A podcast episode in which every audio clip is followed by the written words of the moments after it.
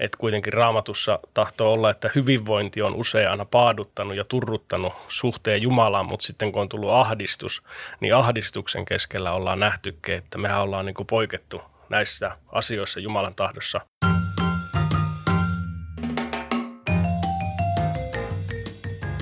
Moikka ja tervetuloa Kujalla podcastiin. Minä olen Heidi Martikainen ja tämän ohjelman toimittaja. Tänään keskustelemme täällä paastosta. Raamatussa meitä kehotetaan paastoamaan ja rukoilemaan.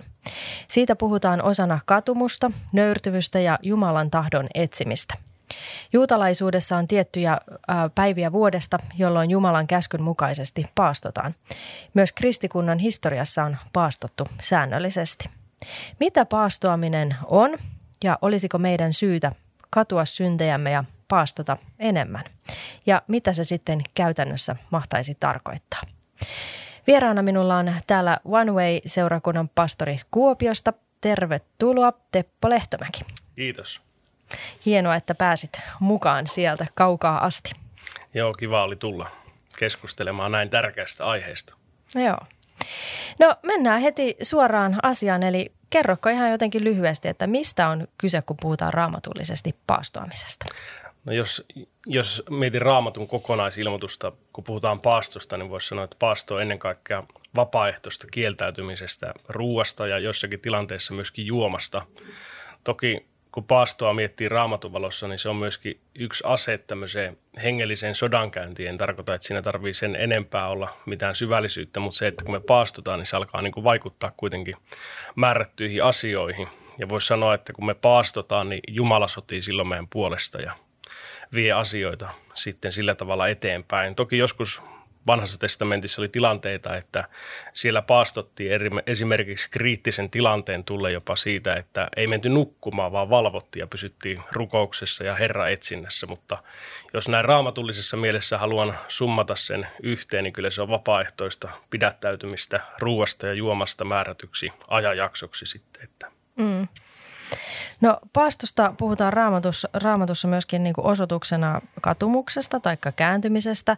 Ja vanhassa testamentissahan sitten kansa katui syntejänsä ja paastosi ja rukoili. Niin miten sä näet, että mikä yhteys paastolla on nyt sitten katumukseen?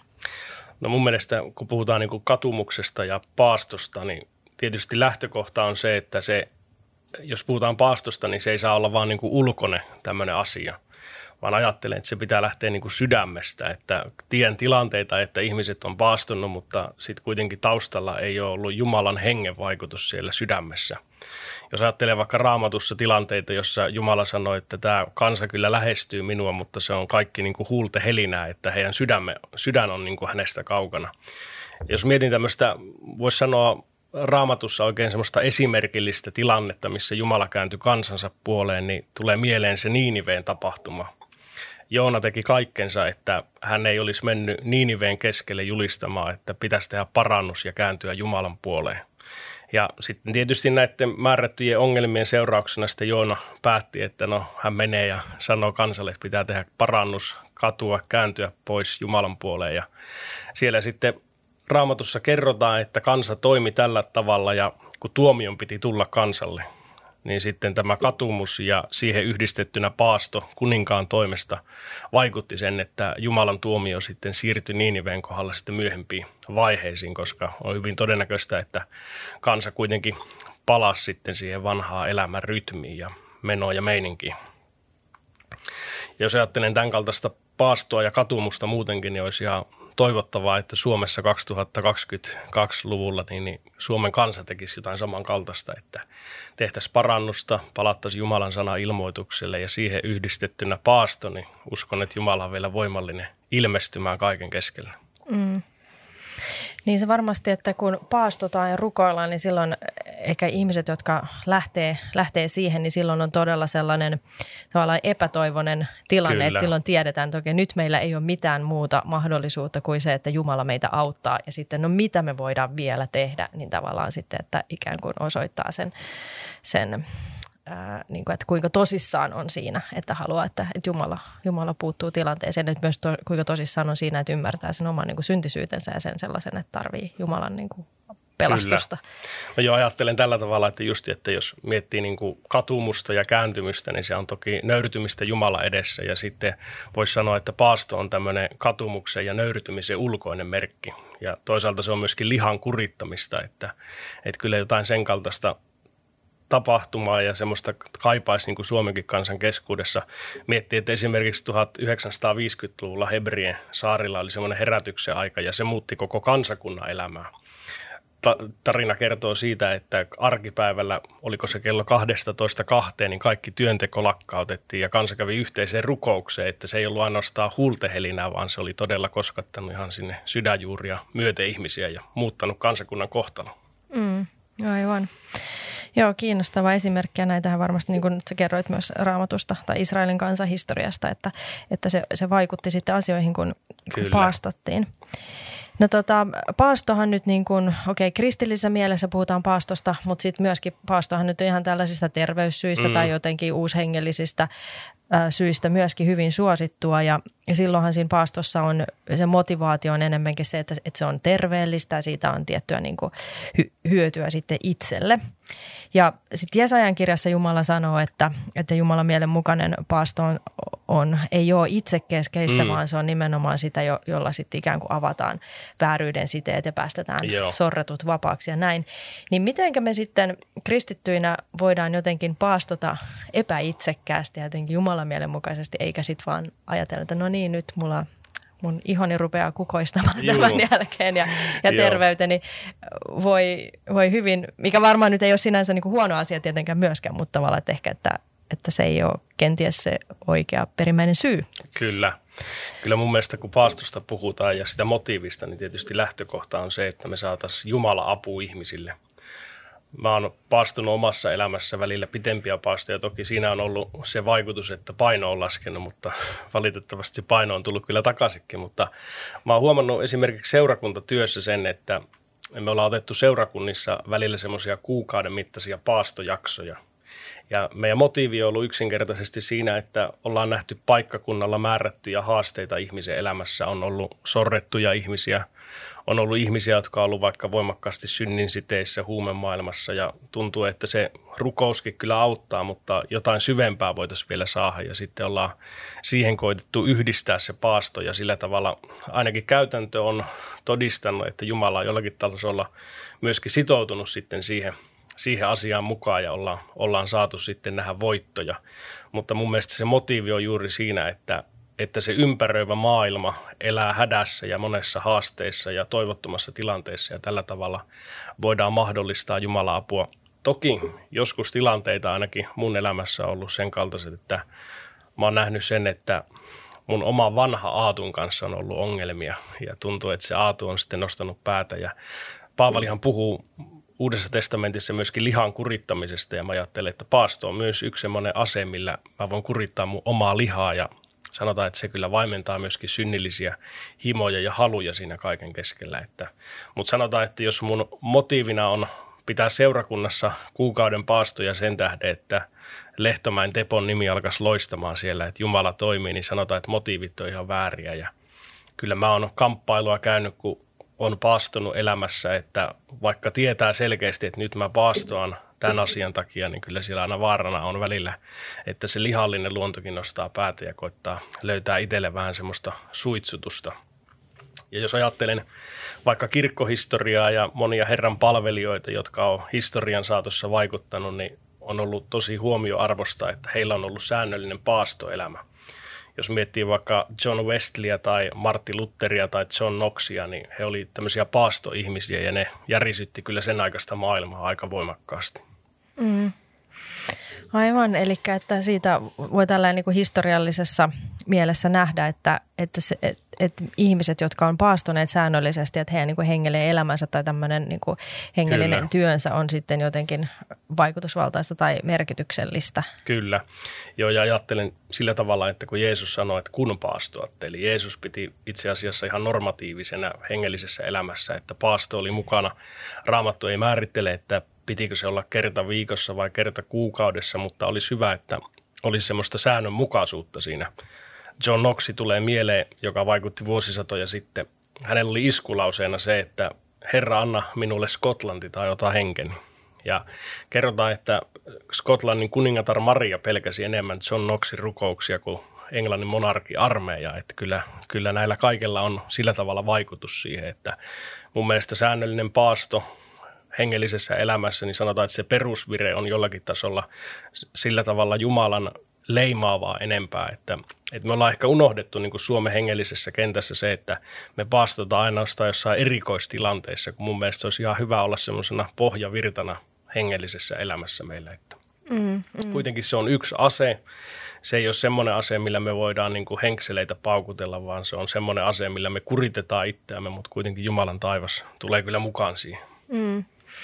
Niin ehkä tässä sitten herää ajatus siitä, että kuinka teologisessa mielessä jotenkin, että raamatussa puhutaan siitä, että me ollaan synnin orja, eli me ollaan tavallaan meidän oman niin kuin lihan orja, mm. että mitä tahansa me niin kuin halutaan, niin me sitten mennään sen mukaan ja se ei välttämättä ole aina oikein tai hyväksi Kyllä. itsellemme tai kenellekään muulle, niin tämä tavallaan tämä paasto sitten niin on just, just niin kuin sanoit, että kuritetaan lihaa, että se on tavallaan sitten vasta, vasta-ase Kyllä. juuri sille. Kyllä. Joo.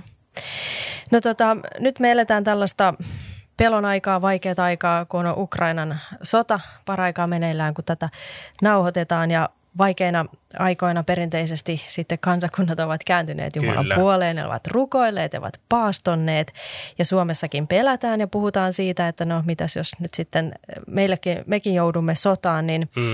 mitä sä sitten ajattelet nyt tästä paastosta tässä meidän kontekstissa Suomessa 2022, kun sota on uhkana? Siis kyllähän tuo se ajatus, se kuulostaa oikein hyvältä, mutta sitten mulle tulee aina motiivi, mietin, siis mietin, että mikä motiivi sillä on taustalla, että onko sillä motiivi se, että me saataisiin takaisin maailmaan rauha, joka sinällä on ihan hyvä asia, vai, vai onko motiivina sitten se, että tu, mahdollisesti sodan uhka, joka leviää Suomeen ja haluttaisiin sillä tavalla päästä jälleen niihin helppoihin päiviin. Mulla tulee jo ihan muutenkin mieleen Suomen kristillisyyden keskellä, kun me eletään, niin me ollaan eletty vuosikymmeniä todella suuressa hyvinvoinnissa ja hyvinvoinnin keskellä. Ja taas vastaavasti, jos katson hengellistä tasoa ja hengellisyyttä Suomessa, niin se hengellisyys on hiipunut, on tullut välinpitämättömyyttä, on tullut ehkä kristittyjenkin keskuuteen semmoista flekmaattisuutta, eikä ole semmoista paloa Herran puoleen.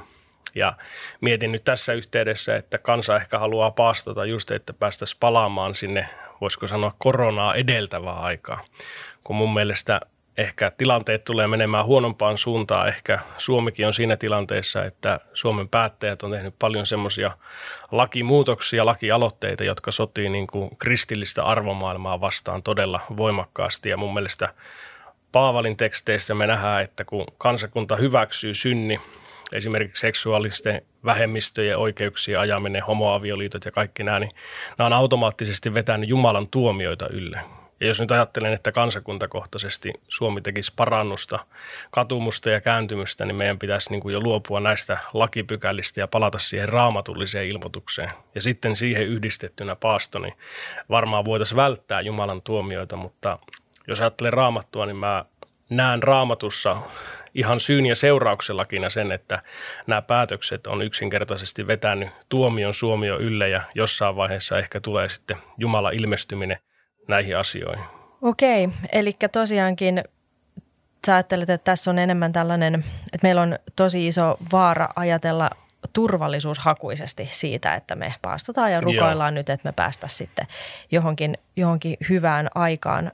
Mutta sitten, että onko siinä sitten tavallaan joku ero, että, että meidän oma turvallisuushakuisuus versus sitten niin kuin Jumalan tahdon etsiminen. Että siinä on se. Kyllä. Joo, sanotaan, että varmaan tässä tilanteessa toki olisi niin kuin jo muutenkin hyvä paastota ja etsiä Herraa ihan siitä, että me päästäisiin niin kuin jyvälle Jumalan tahdosta. Että kun me nähdään esimerkiksi vanhassa testamentissa, että kun Jumalan tuomioajat tuli, niin paastolla ei enää muutettu yhtään mitään, mutta esimerkiksi tulee mieleen Danielin kirjasta, kun Juuda oli pakko siirtolaisuudessa. Hän käy paastoon ja rukoukseen ja sitten sen paaston keskellä hän yhtäkkiä hoksaa Jeremian kirjasta, että okei, Jeremia oli profetoinut tästä asiasta. Ja Jeremia oli profetoinut, että tämä pakkosiirtolaisuus tulee kestämään noin 70 vuotta ja sen jälkeen kansa palaa. Ja niin kuin mietin Suomenkin tilannetta, että, että me ei tiedetä, mikä Jumala aatos ja ajatus nyt Suomen tilanteesta on, mitä Suomelle pitää tulla, mutta jotenkin semmoinen ajatus on, että jos kansan kääntymystä miettii, ja mä uskon, että me monet uskovat vilpittömästi, halutaan vielä, että ihmisiä tulisi uskoon. Voi olla, että se Jumalan ilmestyminen, ihmisten uskoon tulo tuleekin kurituksen kautta ja se koituu siunaukseksi ennen kaikkea niin kuin iankaikkisuus näkökulmasta katsottuna, että, että kuitenkin raamatussa tahtoo olla, että hyvinvointi on usein aina paaduttanut ja turruttanut suhteen Jumalaan, mutta sitten kun on tullut ahdistus, niin ahdistuksen keskellä ollaan nähtykin, että mehän ollaan niin kuin poikettu näissä asioissa Jumalan tahdossa jos ajatellaan aikakirjoja, aikakirjassa kerrotaan kuninkaista, jotka toimi hyvin ja jotka toimi huonosti, niin siinähän pohdintana oli juuri se, että miksi me ollaan pakkosiirtolaisuudessa. Ja siinä pohdittiin kuningasten elämää suhteessa Mooseksen lakiin ja sitten sanottiin, että tämä kuningas teki sitä, mikä on pahaa Herran silmissä ja sen takia sitten tuomiot tuli kansalle siinä vaiheessa. Mm. Niinpä. No, mitä sä ajattelet sitten, että jos me paastotaan, niin mm-hmm. vaikuttaa, onko se niin tämmöinen vipuvarsi Jumalan, Jumalan suuntaan, että, että me saadaan sillä kuitenkin jotenkin Jumalaa, Jumalaan vaikutettua, koska kuitenkin raamatussa meitä kehotetaan selkeästi paastoon. Kyllä. No mä näkisin tällä tavalla, että paasto ei niin ensisijaisesti vaikuta Jumalan päätöksiin, vaan paasto vaikuttaa meihin ja tottahan se on, että jos me käännytään ja me nöyrytään ja me tehdään parannusta ja tunnustetaan oma avuttomuutemme Herra edessä, niin sitten Jumala on voimallinen niin kuin vielä muuttamaan suunnitelmia näissä asioissa. Mehän nähdään Niiniveissä, että se tuomio piti tulla ja Jumala semmoinen tuho kaupungille, mutta sitten kansa kääntyi, teki parannuksen paastos siinä, niin se vaikutti sitten taas, että Jumalan päätös siirtyi myöhempään vaiheeseen, kun tuli tuomio sitten kansalle. Ja samalla tavalla voisi sanoa, että paasto on paremminkin keino myöskin siihen, että me jollakin tavalla hahmotetaan se Jumalan suunnitelma kaiken keskellä. Että, että voisi sanoa, että no kyllä paasto vaikuttaa, kyllä ja ei vaikuttaa Jumalaa. Että määrätyssä, määrätyssä mielessä toki se vaikuttaa Jumalaan, mutta ensisijaisesti se vaikuttaa niin kuin meihin ja sitten Jumala katsoo sen sitten positiona näissä asioiden muuttamisissa. Että. Mm, mm. No sä sanoit, että, että paasto vaikuttaa ensi, ensisijaisesti tai ainakin merkittävästi ihmiseen siihen, siihen henkilöön, joka paastoaa, niin sä oot harjoittanut paastoamista jonkun verran, niin, tota, niin mitenkä se on sitten vaikuttanut sun hengelliseen elämään?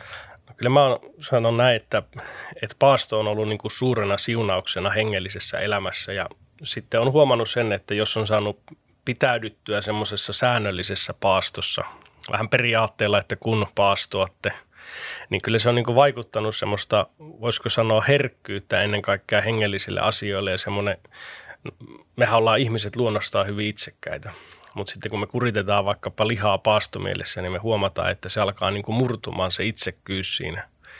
Ja mä oon huomannut, no jossain vaiheessa tulee mieleen 2013 vuoden, se oli joku syys, lokaa, marraskuu, muistan kun olin, asuin silloin Saarijärvellä – ja olin kadulla evankelioimassa ja yhtäkkiä tuli sisäiseen maailmaan sellainen voimakas vaikutelma, että jää kolme viikon paastoa, että ja ymmärsin, niin kuin, en osaa sanoa tuliko se sanoina, mutta kuitenkin ymmärryksen tasolla ymmärsin, että se liittyy niin kuin tulevaan semmoiseen Jumalan johdatukseen. Ja se liittyy hengelliseen työhön ja sitten 2014 vuoden alussa jäin tämmöiseen kolme viikon paastoon ja siinä paastoaikana totta kai kun en syönyt, niin oli hyvä aika rukoilla ja keskittyä Jumala etsimiseen. Ja muistan sitten, kun kolme viikkoa oli paastosta kulunut ja siitä meni ehkä joku neljä-viisi päivää ja näin, että eräs vanha saarnaaja Lahesta soittaa mulle. Mä olin tavannut hänet kolme kertaa elämäni aikana, keskustellut ehkä kaksi kertaa. Ja kun mä näin, että hän soittaa, niin välittömästi kun katsoin puhelimen näyttöä, niin sisäisessä maailmassa tuli sellainen tunne, että nyt tämä liittyy siihen Jumalan johdatukseen, että sua tullaan pyytää seurakunta työntekijäksi. Ja niin mä vastasin sitten tälle, tälle vanhalle veljelle ja keskusteltiin vähän niitä ja näitä. Ja sitten hän sanoi, että hänellä olisi yksi asia sydämellä, mutta hän ei taida uskaltaa kysyä sitä. Ja mä sitten sanoin, että kysy vaan, että kyllä mä tiedän, että sä pyydät mua sun seurakuntaan työntekijäksi. Sanoin, että joo, että näin on asia. Ja no siitä se sitten lähti iso pyörä liikkeelle ja sitten seuraavana vuonna aloitettiin Lahdessa seurakuntatyössä. Ja toki on paastoa pyrkinyt harjoittamaan niin kuin epäsäännöllisen säännöllisesti, mutta mä oon huomannut sen, että juuri kun on ollut tämmöisiä isompia päätöksiä, suurempia ratkaisuja liittyen vaikka Jumalan johdatukseen, niin on pyrkinyt tietoisesti paastoamaan sen tähden, että kun meissä asuu tämä liha ja omalla aatulla, vanhalla aatulla, sillä lihallisella olemuksellakin on omat semmoiset unelmat ja halut ja kaikki ne, niin sitten kun on saanut rauhoitettua niin kuin oman sisäisen maailman jäätyä paastoon, niin on ehkä selkeämmin niin kuin erottanut Jumalan hengen äänen sitten, että onko Jumala vahvistamassa nyt sitä suuntaa, mikä on avautunut vai, vai onko tässä nyt ihan inhimillisellä niin kuin resursseilla, inhimillisellä niin kuin, tuntemuksella liikenteessä. Mm. Ja sillä tavalla on kyllä kokenut sen siunauksena ja on ollut hengellisessä työssä välillä semmoisia ajanjaksoja, että työ on niin kuin junnannut ja ei oikein tiennyt, mikä siellä taustalla on. Ja sitten kun on jäänyt paastoon, niin sitten onkin yhtäkkiä hahmottanut ja voi sanoa, että Jumala on niin kuin johdattamalla avannut ymmärrystä, että mitkä on ne lukkotilat ja sitten niihin puuttumalla taas työ on mennyt eteenpäin. Että näen, että tämä on yksi tämmöinen ase, mitä meidän kannattaisi kyllä hengellisessä elämässä käyttää. Mm. No mitenkä tärkeää sulle on sitten ollut sun paastokokemuksessa se, että sulla olisi ollut muita ihmisiä jotenkin paastossa sun kanssa, että onko se ollut sellainen No kyllä me mun vaimo on kanssa uskossa, niin kyllä me ollaan aina, aina välillä sitten yhteisesti paastottu. Tietysti kun meilläkin kun on ollut semmoisia esimerkiksi paikkakuntamuutoksia, niin totta kai se on koko perhettä koskettanut, niin ollaan sitten vaimon kanssa myöskin yhdessä rukoiltu ja esimerkiksi kun siirryin Vanveille työyhteyteen ja tuli kutsu Vanveilta ja molemmat koki sillä tavalla, että varmasti Jumala on nyt johdattamassa, niin kyllä me esimerkiksi siinä tilanteessa myöskin yhdessä paastottiin, otettiin aikaa rukoukseen ja semmoiseen, että saatiin vielä niin kuin vahvistusta sille, että tämä on niin kuin Jumalan viitottama tie. Ja toki välillä sitten, kun yhteisesti ollaan hengellisiä kokouksia pyörittämässä, meillä on semmoisia toivomissio evankeliomiskokouksia, niin niiden yhteydessä sitten ennen tapahtumaa ollaan pastottu yhdessä ja kyllä me ollaan koettu se siunauksena, että mutta kyllä siitä on, on tullut vastustusta ja taisteluakin kyllä sitten samalla mitalla. Että. Mm, kyllä. No nyt jos sitten puhuttaisiin vielä vähän tästä ihan käytän, käytännöllisistä asioista, että mitenkä, mitenkä paastotan, niin, niin mitä, mitä sä niin kuin kertoisit nyt tästä ihan käytännön jotenkin neuvoja? Käytännön neuvona voisi sanoa, että se on tietysti hyvä, että tekee semmoisen tietoisen päätöksen, että mä haluan alkaa paastoamaan mulle uskoon tulo alkuvaiheessa oli semmoinen ajatus, että mä haluan kaikki vaan, mitä, mitä, mitä saa tehdä ja mitä kannattaa tehdä. Muistan, kun joskus mietin jossakin yhteydessä, mitä kymmenykset on, ja menin kysyä pastorilta, että onko ne jotain, mitä mä saan. Niin sitten sanoin, että ei se ole sitä, mitä sinä saat, vaan se, että mitä sinä voit antaa. Ja, no tämä paastoaminen tuli myös sitten jossain vaiheessa, vaiheessa esille, ja mulla heti lähtökohtaisesti, mä lähdin ihan väärälle linjalle paastossa, että mä otin paastopäiviä, mutta mä join ihan sikana vettä, että mä en ymmärtänyt sitä, että okei, että jos mä oon paastossa, niin 2-3 litraa vettä riittää ihan heittämällä, että ei tarvii juua yhtään enempää, mutta, mutta huomasin sen, että, että se päätöksenteko, tietoinen päätös, että mä alan paastoamaan, niin se oli niin kuin se ratkaiseva se, että paastotaanko me kerran kahdessa viikossa vai kerran viikossa vai kerran kuukaudessa, niin mun mielestä sillä ei ole ehkä nyt tässä alkuvaiheessa niinkään merkitystä, vaan se, että me tehdään päätös. Ja tämän päätöksen jälkeen jokainen päätös suhteessa Jumalan valtakuntaan, niin tullaan kyllä koettelemaan. Eli kun ihminen alkaa paastoamaan, niin kyllä siinä tulee taisteluita. Ystävät soittaa, että mennään syömään ja mennään syömään ainakin hyvään paikkaan, että mä voin tarjota sulle ruoaa ja tulee tämmöisiä vastatarjouksia, mutta kannattaa pitäytyä siinä päätöksessä. Ja sitten kun paastotaan, niin kannattaa käyttää se esimerkiksi tässä yhteydessä nyt se ruokailuun menevä aika Jumala edessä viipymiseen, ihan hiljentymiseen. Mä oon huomannut, että mitä pitemmäksi paasto käy, niin sitä enemmän mun sanat vähenee Jumala edessä se on enempi Jumala edessä viipymistä ja niin kuin ajaa viettämistä hänen kanssaan. Ja sitten kun ihminen paastoa, niin on hyvä myöskin, että ottaa vaikka joku semmoinen esirukousaihe, jonka puolesta rukoilee. Esimerkiksi jos on vaikka uskomaton puoliso tai joku lähiomainen, jonka puolesta haluaa rukoilla, niin ottaa sen mukaan sitten siihen paastoon. Ja samalla tavalla kun me rukoillaan, niin meillä rukouselämässäkin olisi hyvä olla säännöllisyys ja kurialaisuus, niin kannattaa tässä paastoasiassa myös toimia sen mukaan. Ja se kannattaa myöskin huomioida, että kun ihminen alkaa paastoamaan, niin sitä rimaa ei kannata nostaa hirveän korkealle. Et jos ei koskaan paastonut, niin kannattaa lähteä vaikka niin, että ottaa semmoisen puolipaasto, eli syö vaikka kerran päivässä yhden lämpimän ateria ja sitten ei ole mitään välipaloja eikä mitään muita. Sekin jo on semmoinen hyvä lähtökohta ja sitten sitä voi muuttaa vähän sen, koska jokaisen meidän oma keho reagoi eri tavalla paastoon. Jollakin voi tulla todella voimakkaat, voi olla päänsärkyä, heikkoutta ja kaikkea näitä, niin kannattaa huomioida se oma, oma keho tässä yhteydessä. Kannattaa myös muistaa, että kun me paastotaan, niin se on myöskin raamatullinen tapa palvella Jumalaa. Luukkaan evankeliumissa kerrotaan tästä Hannasta, Fanuelin tyttärestä, joka oli pyhäkössä ja palveli siellä Jumalaa paastolla ja rukouksella yötä päivää. Mä oon itse miettinyt ja koittanut aina ohjeista, että kun paastotaan, niin raamatussahan erilaisia paastoja on tämä, voisiko sanoa absoluuttinen paasto. Eli kieltäydytään ruuasta ja juomasta määrätyksi ajaksi. Ja tämä on mun mielestä ehkä semmoinen paaston muoto, mitä ei kannata harjoittaa muuta kuin selkeästi pyhän hengen niin kuin kehotuksesta. Esimerkiksi me muistetaan vanhasta testamentista, oli tilanne, että Esteri aikaa juutalainen kansa eli siellä, siellä sen aikaisen yhteiskunnan keskellä ja siellä oltiin säätämässä tämmöinen jumalaton laki, joka tulisi tuhoamaan juutalaiset. Ja siinä sitten käytiin kolme vuorokauden paastoa, jossa ei syöty eikä juotu yhtään mitään ja se oli tämmöinen absoluuttinen paasto. Se oli ihan ääritilanteissa, mitä, mitä en suosittele. Itse on aina rohkaissut ihmisiä, jos paastotaan, niin olisi vaikka mehupaasto tai joku tämmöinen, että, että kuitenkin saadaan vähän kaloreita. Ja sitten taas tämä toinen paastomuoto on tämmöinen vesipaasto, jossa esimerkiksi Jeesus oli 40 päivää syömättä, mutta kuitenkin raamatun mukaan hän joi. Ja ilmeisesti sillä erämaassa nyt ei ollut mehua eikä viiniä tarjolla, vaan siellä oli nimenomaan vettä, niin hän pysyy vesipaastossa. Mutta sitten on tämmöinen kolmas paaston muoto, on tämmöinen puolipaasto, mehupaasto tai joku vastaava laine, että itse on pyrkinyt esimerkiksi tässä pastossa, niin joku tuommoinen vitaalin litran mehu, siinä on semmoinen 400 kaloria, niin se antaa ihan hyvin potkua päivää, että saa hoidettua päiväaskareita.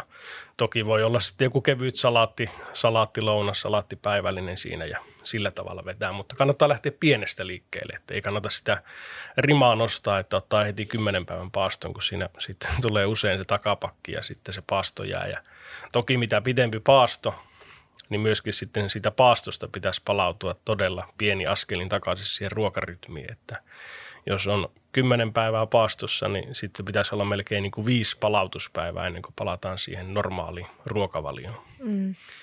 Ja raamatussahan me nähdään, että siellä oli vuorokauden paastoja, oli kolme vuorokauden paastoja, seitsemän vuorokauden ja mulla itsellä oli alussa nuorena uskovana aina hirveän tärkeitä, että oli pitkiä paastoja, että ne oli niitä hengellisiä, mutta nyt sitten, kun on tullut vähän ikää hengellisessäkin mielessä, niin on huomannut, että ne yhden päivänkin ja joskus jopa puolen päivän paastotkin on merkityksellisiä asioissa. Että selkeä tietoisuus, että mä haluan paastota, erottaa Jumalalle aikaan, niin sen kuitenkin jo Jumala noteeraa, että Jumala näkee sinne sydämeen meissä nämä asiat.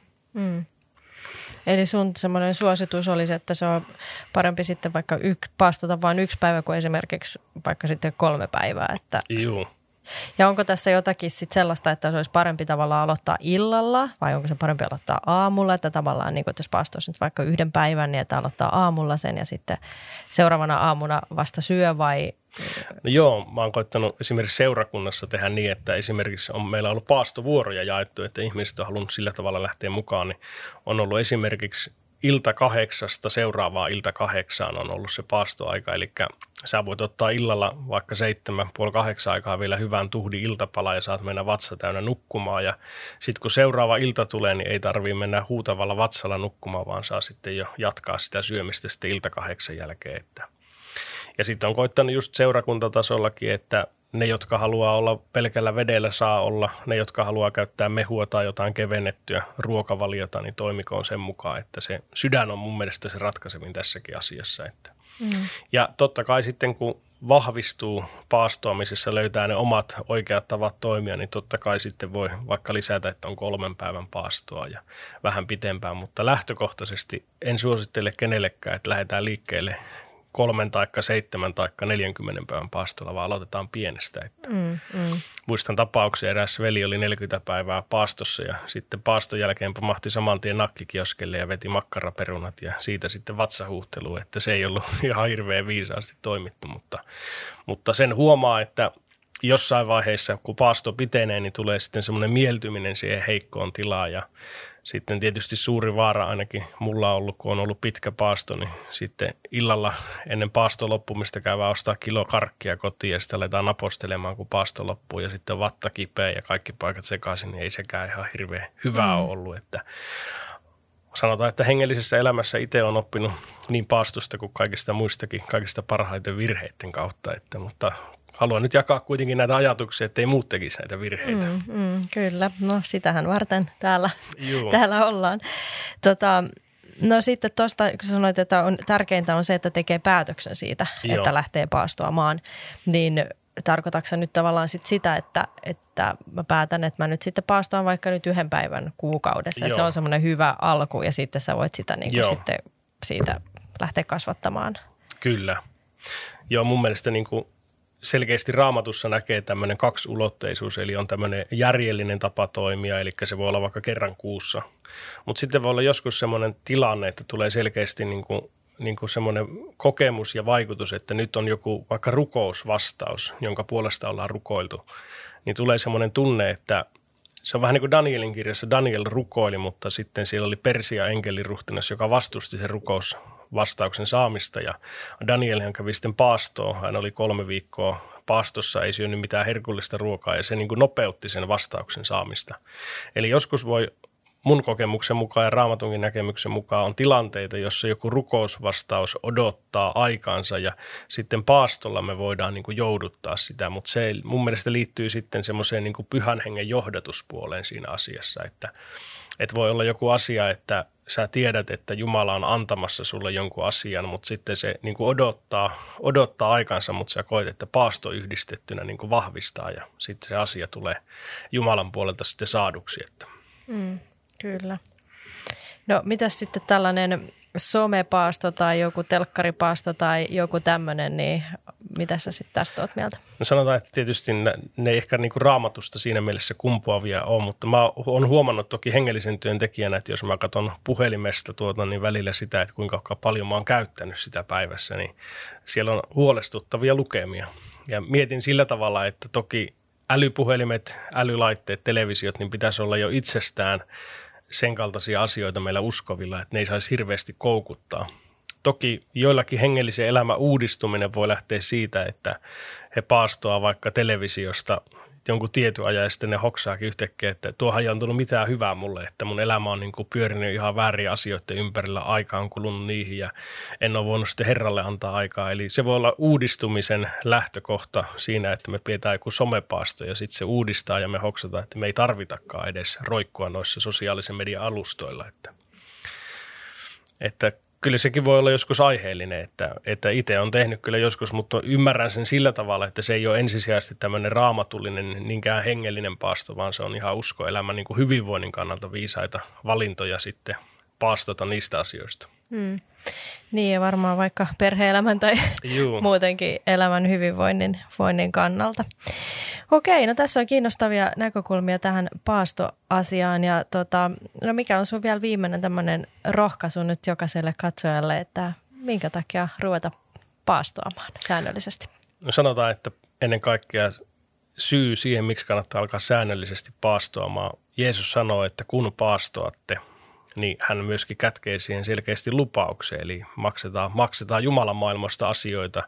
Jumala lähtee mukaan siihen. Ja tietysti paastossa kannattaa muistaa, että sitten kun me paastotaan, niin mehän ei paastota sitä, että ihmiset näkisivät että me ei laiteta tuhkaa päälle ja perunasekkiä päälle, vaan koitetaan voidella kasvot ja olla ihan normaalisti siellä arjen keskellä, eikä voivotella, että voi voiko nälkä, kun en ole nyt syönyt pitkää aikaa, vaan koitetaan tehdä se sydämen salassa olevana asiana Jumalalle, koska se on myöskin Herran palvelemista. Samalla tavalla Jeesus sanoi, että kun te rukoilette, niin siitä isä maksaa palkan sitten, että nämä on asioita, mitä me ei konkreettisesti silmillä nähdä, nähdä, minkälainen merkitys niillä on, mutta Jumalan näkökulmasta niillä on todella suuri merkitys. Samalla tavalla, jos miettii vaikka muun uskonnon edustajia, he paastoa, he saa henkistä voimaa sillä sektorilla, mitä he harjoittaa. Samalla tavalla me tarvitaan hengellisellä puolella myöskin paastoa, se vahvistaa meidän hengellisyyttä myöskin Jumala edessä. Että. Mm. Joo. No niin, no kiitos Teppo näistä sanoista ja ajatuksista, joita täällä, täällä tänään jaoit. Kiitos, kiva oli olla mukana keskustelemassa näin tärkeästä asiasta. Yes. Ja kiitos kaikille kuulijoille myöskin ja palautetta voi lähettää osoitteeseen kujalla.podcast.gmail.com ja keskusteluun äh, voi osallistua myös Facebookin ja Instagramin kautta. Meidät löytää siellä Kujalla podcast hakusanoilla. Oikein mukavaa viikon jatkoa ja palataan ensi kerralla uusin aiheen asiaan. Moi moi!